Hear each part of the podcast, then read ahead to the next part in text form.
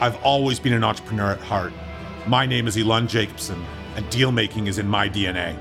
I'll be here each week talking with entrepreneurs and deal makers about the crazy obstacles they've faced along their paths, and whether it's nature or nurture driving their success.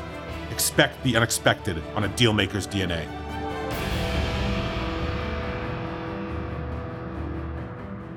Welcome back, everyone, to another episode of a Dealmaker's DNA. Have a fun one today.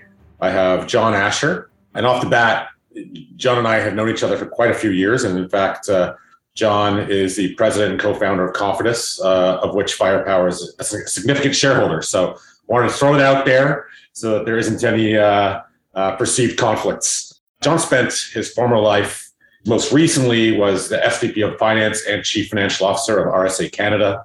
Worked for eight plus years at the Cooperators, including Vice President of Finance. John uh, was started his career in at Ernst Young, so spent seven years there.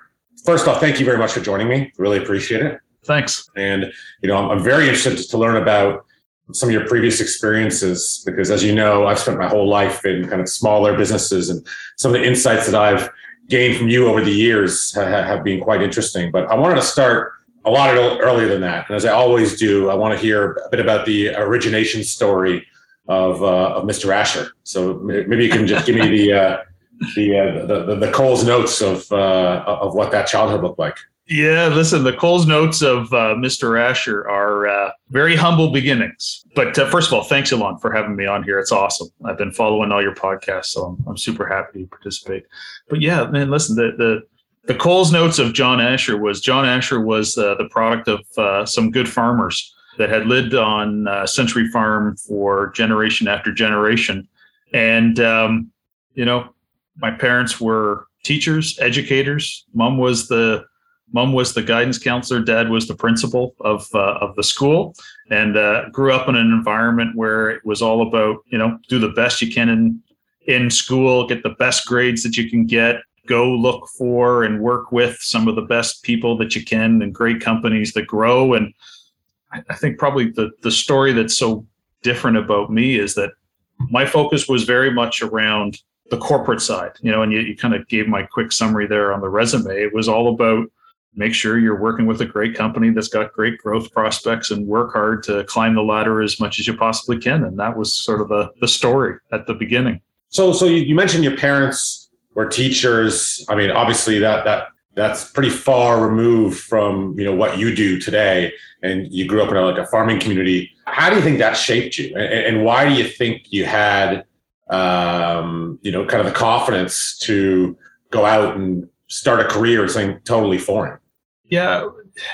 So it's a good question. Um, so I think what my parents did for me was one, a really wrong, really strong appreciation for education and self-taught education, not just, you know, making sure you're doing the right assignments the right way, but to actually make sure that you're you know, truly understanding problems, truly understanding where the issues are, and truly kind of understanding how to put together a solution. Uh, so that was kind of the, base. But I have to be honest, it didn't really set me up to be entrepreneurial. That came, I think, a little bit later in life.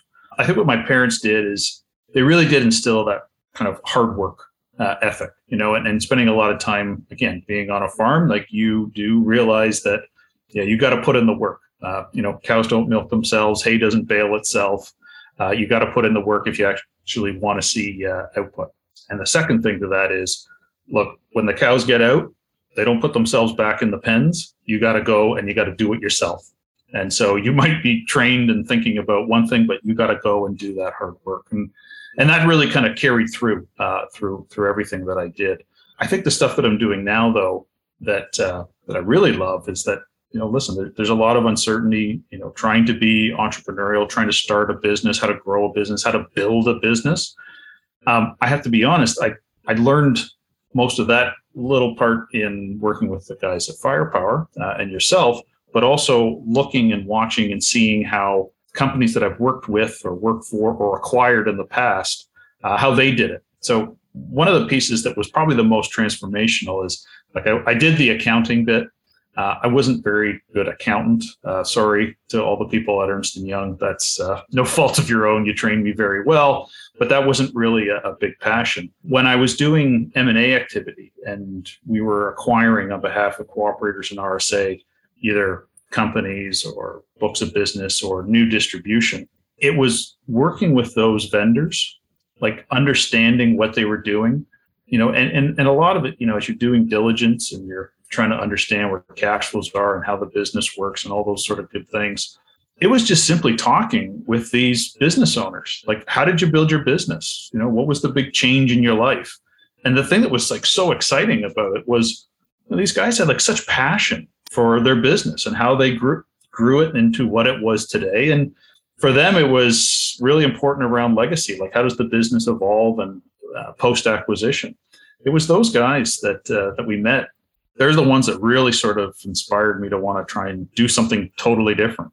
Let me go back to that comment you made about self-taught. It's a really interesting concept because you know I've always said and I've always told my kids that it's not about memorizing formulas. It's understanding why the formula actually does what it's supposed to do.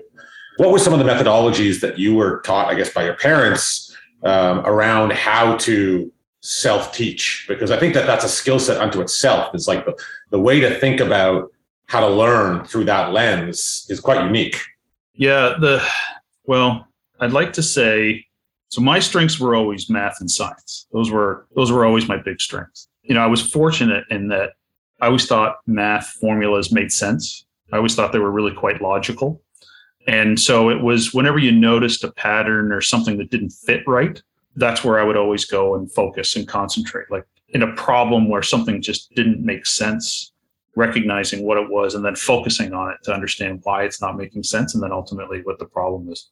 Funny enough, it was always subjects where you had interpretations, so accounting and law, where you could see and feel the influence of you know the people that were setting those policies or setting those laws and and the flavor of whatever might be going on in the day to sort of uh, change them. Those were actually always the, the subjects that I always found the hardest.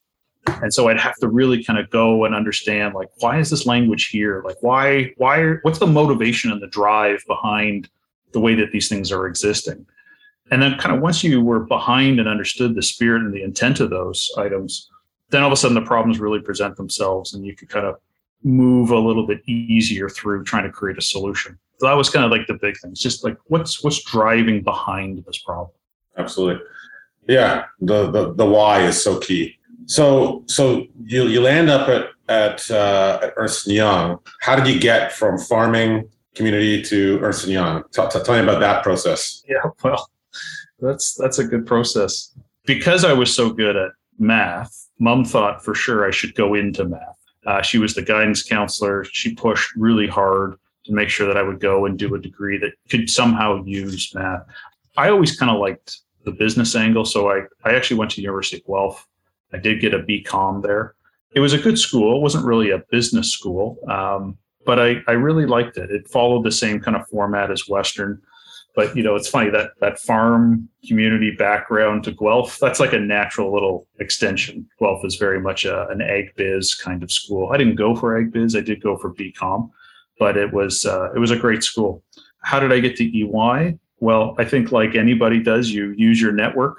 And I had a great network of people who are all accountants and they all kind of came to me and they said well what are you going to do with your with your bcom degree and uh, i really felt like you know going to guelph i didn't really feel like it had the you know it's not it's not western it's not waterloo it's not u of t or, or queens that might have the big sort of branding so i really felt like i needed to do something else to brand myself and and you know kind of get those qualifications to be uh, you know to be a little bit more insightful, have a little bit more skill, and that's why I wanted to do the uh, the CPA route, and ultimately with EY. So, so you're at EY and you decide to move. Uh, I guess your first move was to RSA. So, you know, you, you, mentioned that accounting wasn't for you. So, was that always in the in, in, the cards? Like, did you know that eventually you were going to leave? No, I had no idea. I, when I um, when I started at EY, I really quite liked the partnership track. You know, you you come in to uh, to an audit firm, you come in with a group or a cohort of your sort of year or classmates. You study for your designation together, graduate together, and you kind of progress through the firm, picking your subject areas, your industries, and and uh, you know I picked I picked finance, uh, which I thought was great. The the best thing I liked about the firm was we always had a different client. Like if you were really interested in asset management or you're interested about banking or insurance, you could pick any one of their clients and then get on those audits or get into those accounting uh, mandates and then learn. And I was kind of fortunate. I picked uh, Intact Insurance. It's the largest P&C insurer in Canada. Charles Brindamour was actually my audit contact, and uh, who's now who's now the CEO. And it was there that I really began to like sort of the corporate finance aspects of, of being with a company. While I audited them, they went public for the first time with their 30% float. They acquired, it's got to be 16 to 20 different companies. They were in rapid acceleration uh, for growth and doing it mostly through acquisition. So the big positives there was talking with Charles Brindamour, understanding the strategy behind why that company was growing, where they were growing, how they were picking their customer segments, how they saw that there was an opportunity not only in Canada but now in the US. And it was it was really at ground zero. And that that you could go in and you could talk with executives. Because here I am I'm like a 23 24 year old student and you're sitting at that executive table trying to understand you know, tell me all the strategy behind why you need to go public at this time. Tell me the strategies around why you want to expand through acquisition. And I think it was that audit client that moment that I began to realize that listen, there's there's so many sort of exciting things that you can do that might be a little bit different than say audit or accounting. And it was at that moment that I realized I want to make a change. I want to be a part of this. I find this very exciting to grow businesses in, in that sort of M&A way. Uh, and from there, I went and did an MBA. So again, I felt like I wanted to do a little bit more uh, on the education, uh, and then ultimately got myself uh, a role at RSA Canada in their corporate development group, buy side mandate. It's really interesting because I, I, I know your background from the entrepreneurial lens. And I think a lot of people like to talk about big companies and how they're too slow and they're too this, they're too that. You you mentioned you know some amazing learnings that you had whilst you know working at some of these larger companies. What do big companies do well, and how would you say they can help someone? Because I think that people rush into entrepreneurship too too too quickly. I think that having some real life experience and quite frankly in some larger companies doesn't hurt. I think I think you can learn a lot of incredible skill sets that could be utilized when you're looking to scale, you know, an earlier stage company. So so so what are the things that you would say big companies do these things really well, or from your experience, obviously with RSA, the cooperators, et cetera? I think the okay, so big company. Let let's um, let's think about uh, what you can sort of muster and and take away from it. Not all big companies are created equal, but the one thing they always have is resources. So whether that's so let's let's hit all three money people time. So they have the capital that if they want to be entrepreneurial themselves or they want to move into new market segments or they want to add distribution they have the resources to be able to do it and to do it well. So that's the money piece. The people again if they want to do something different or they want to expand market share they'll bring in the right kind of people with long detailed experience to do it. So you're not working with you know you're not working with somebody who's trying to do this on the side of their desk. You're going to be working with marketing experts. You're going to be working with product experts. You're going to be working with distribution experts to bring best in class practices in to now do your to do, do your new venture. And time uh, i think what's really nice about a large firm is that your schedule will be cleared to focus on one thing and to do one thing very very well. And you know resources become so critically important money people and time to dedicate to actually doing quite well. So that's that's the real positive. But the the flip side to that is big company moves slow hard to make decision that can be true. That can very well be true, especially if you're trying to do something totally new, totally entrepreneurial. Because I think when big companies is they move from not super high fast growth mode, but they move into asset preservation mode, especially public companies. You know, it would be it would be pretty hard for a company to make a huge pivot on a new strategy without involving a lot of people to make sure that everyone's coming along. Now, having said that, sometimes I feel like Elon Musk kind of does that on the fly through Twitter with his billion dollar companies, but you know, for the most part, he's, a lot. Of, he's a different beast. He's a totally different beast. He's, he's kind of rewriting a lot of what being a big company is. But you know, in his early years, when he wanted to be, you know, move fast, do things quickly, he had the momentum uh, behind him to be able to do that, and and maybe not so much to lose. Now that these companies are all established, like he's got to maneuver himself a little bit more accordingly. So that was the big thing about big companies. And and the other thing too that I really liked about him was like if you have a great idea and you want to pursue it, it's not uncommon to really grab the attention of executives to say, okay, I'm going to give you a leash. It might be a very small leash, but I want you to go and try and explore it.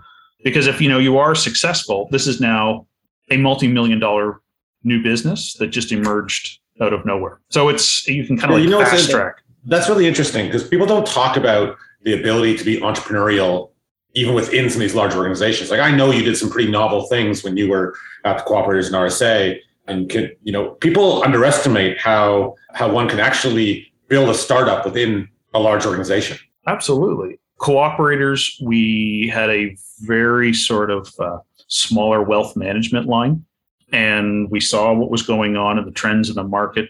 We saw how different insurers were capturing wealth management as a big part of their their uh, their P and L and we took what was, you know, a good line of business and we grew it. It became the fastest growing business within the company. And all of the same things that we're trying to do now within Konfidis, we were doing back then. You know, how do we get our marketing right? How do we get our product right? How do we get our processes correct? Uh, and then to grow. Yeah, and I think those things happen time and time again. It's actually the big companies that, uh, if they don't encourage entrepreneurship within their companies, they're slowly going to die because there's no new product, there's no new innovation. It has to be there. Uh, it just it's different. It's a different set of it's a different bet that you're taking uh, when you're trying to make that uh, entrepreneurship, new business, new new new product sort of uh, ambitions within the company.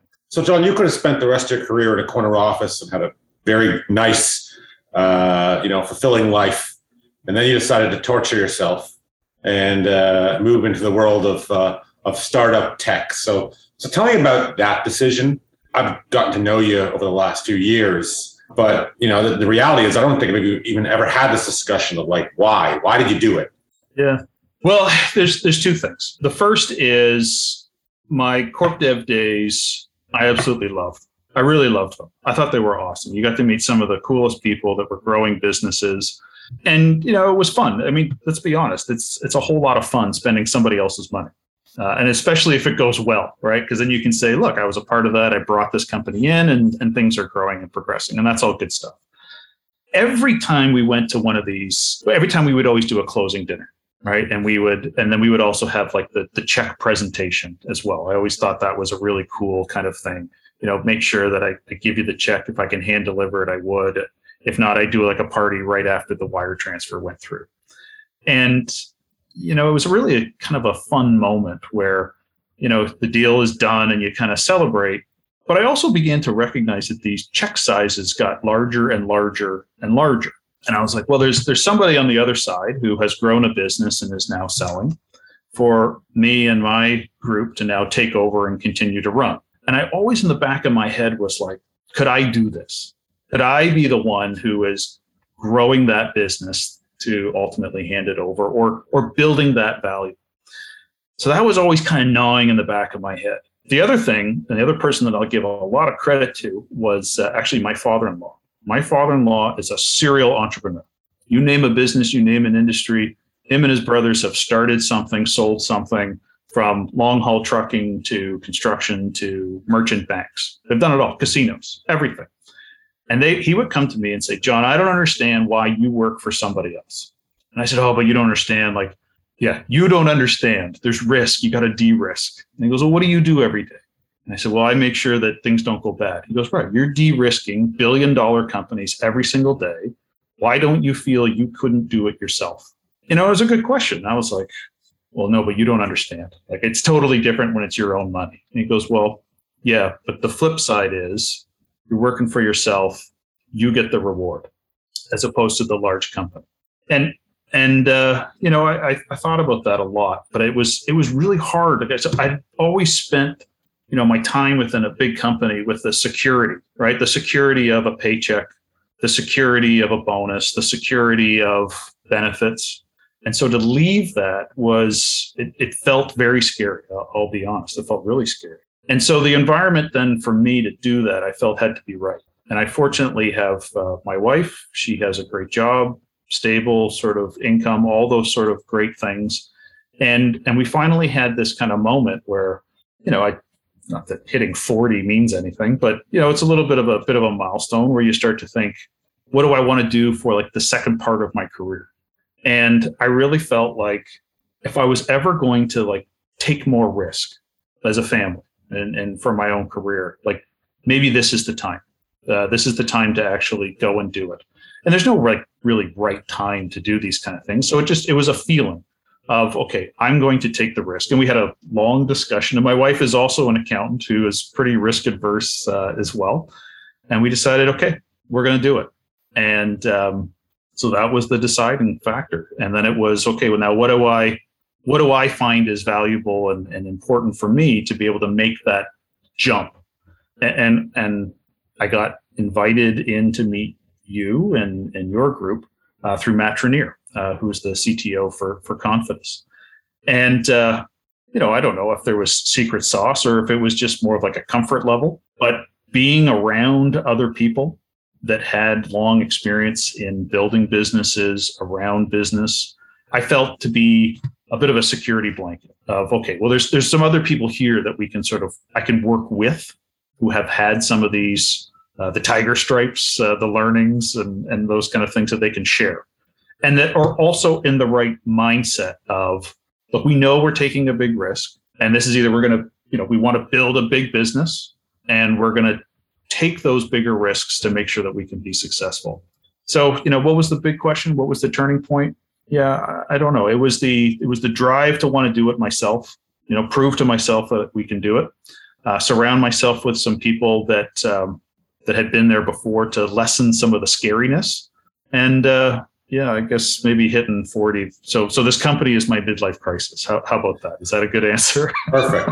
So, so, so John, for those that don't know uh, what Konfidis does, and you know, I know we lump it into this broader, you know, prop tech, and I want to get your I want to get your opinion on prop tech after this. But just briefly, kind of describe what Konfidis is and, and what you're trying to uh, to solve and accomplish. Yeah, so Konfidis is a real estate brokerage, and it's dedicated for residential real estate investors.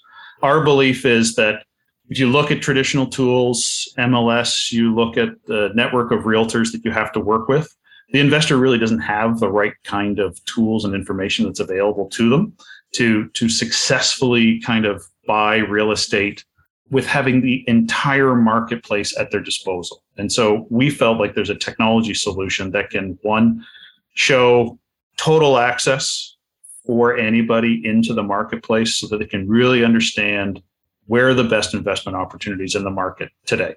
And it's probably not in your backyard and it's probably not in the city that you're familiar with. It's probably sitting in another city that you didn't know was uh, was available to you. So that's what we do. We use technology to uncover trends, uncover pricing, to do full financial analysis so that we can understand where those best properties are. And what's like the big audacious goal? Like where do you where do you think that, that you know this type of tool can be utilized and how how how large can you know can it get? So our big big big ambition, you could sit in any city and buy real estate anywhere on the planet and make sure that you're evaluating them all consistently. So if I was a, a capital allocator sitting in uh, in the UK, sitting in London, I'd be able to successfully buy portfolios of homes in Australia, in North America, wherever those houses and that sort of return might look uh, objectively attractive. We want to be like the Bloomberg terminal of uh, of real estate. Got it. So prop tech. I mean, you know, I always get anxious when I hear buzzwords start being utilized too much, and prop tech is one of those. You know, I I, I think that anyone who's who touches real estate in any way and touches technology in any way likes to lump themselves into this idea of prop tech. What are you really seeing in you know the prop tech world? Like, what's actually you know getting traction, and what's you know complete BS for you know uh, no, no no no no better verbiage. Well, it's funny you mentioned buzzwords because um, I, I, do remember uh, using a couple buzzwords when we would do, uh, you know, town halls and stuff for for staff. And I remember the big buzzword uh, about a decade ago was we're going to use big data to solve these uh, to solve these problems. And then we would go out and we'd say big data. Big data is part of the strategy. And then we we go back into our smaller circle and say, does anybody know what big data really means? Like, how we what are we going to do? And it's funny because now you hear new words like prop tech or, or whatever uh, sort of replace that void and uh, and i always feel like you know every every consultant will come up with the next term. What we're practically doing though is scratching the surface of some of those earlier promises of whatever prop tech or, or big data was. And that is to and I, i'd love to say it's it's even sexier than this but it's it's taking the data cleaning the data making sure it understands, making sure that those data points, like understanding how they relate to other data points so that you can actually begin to learn something. Can you give a real life example that will make it tangible for someone? Okay, so let me let me make it tangible. Let's say there's let's say there's a house, two houses on a street. One faces one's on the north side, one's on the south side. If I look at these two properties, I say it's on the same seat, on the same street. Everything should make sense one side of the street might be in a different school zone than the other side. One side might be closer to hydro lines than the other side. And so those differences will have very, very different results when it comes to price or when it comes to the ability to rent that house, right? So if you're in a great school zone, that will be more attractive than if you're in sort of like a, a, secondary school zone. And so that one house will attract a more bigger purchase price. It will attract more rent because it's in higher demand. So what we'll do is we like to go and find all of the school scores, so we understand where all the the uh, the, the top profile schools are, understand their boundaries, and we'll take that data set and match it with a listing, which we will then geocode within those boundaries, so that we can begin to understand here is a basket of homes that are in a more high demand neighborhood than others. And so we've taken two dispersed data sets. We've brought them together within the system so that we can begin to assign value to a home you simply would not have gotten on MLS. So there's, there's a quick example.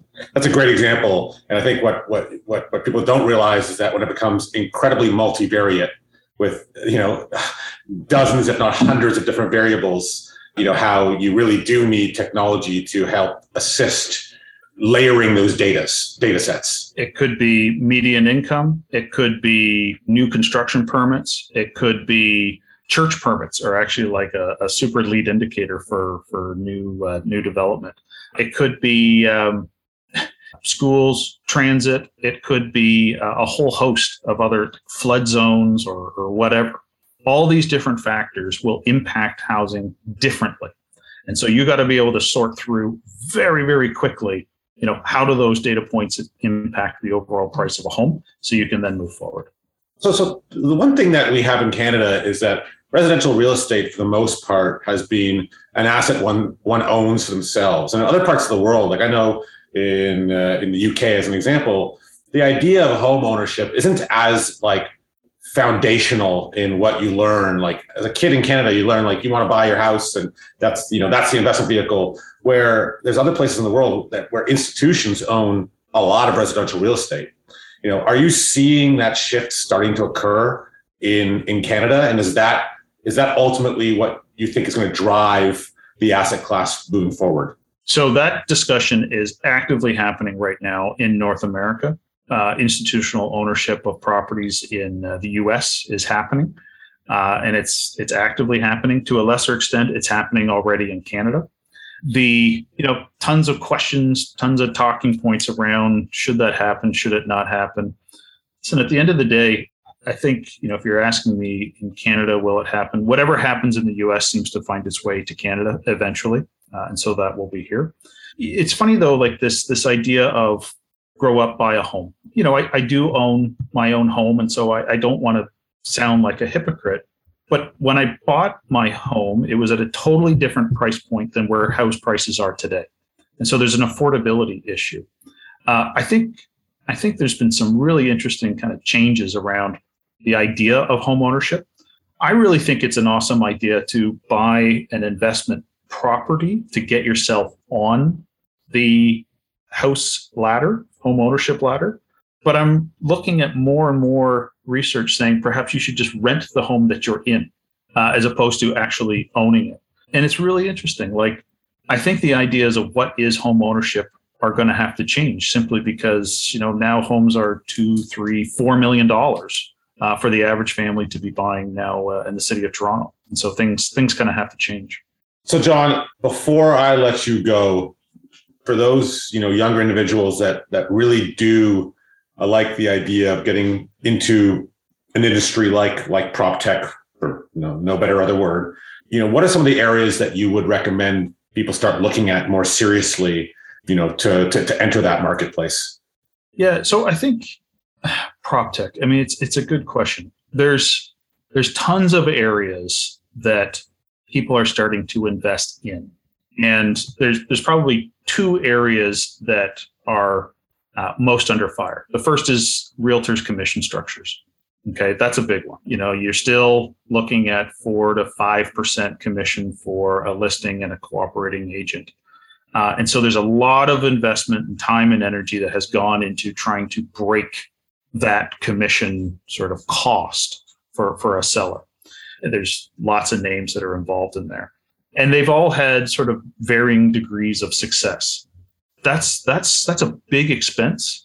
And it's kind of an interesting one because you know house prices have grown 20, 30% in the last year, but yet that commission structure really hasn't changed too much. So so a lot of lot of energy, time going into trying to disrupt that.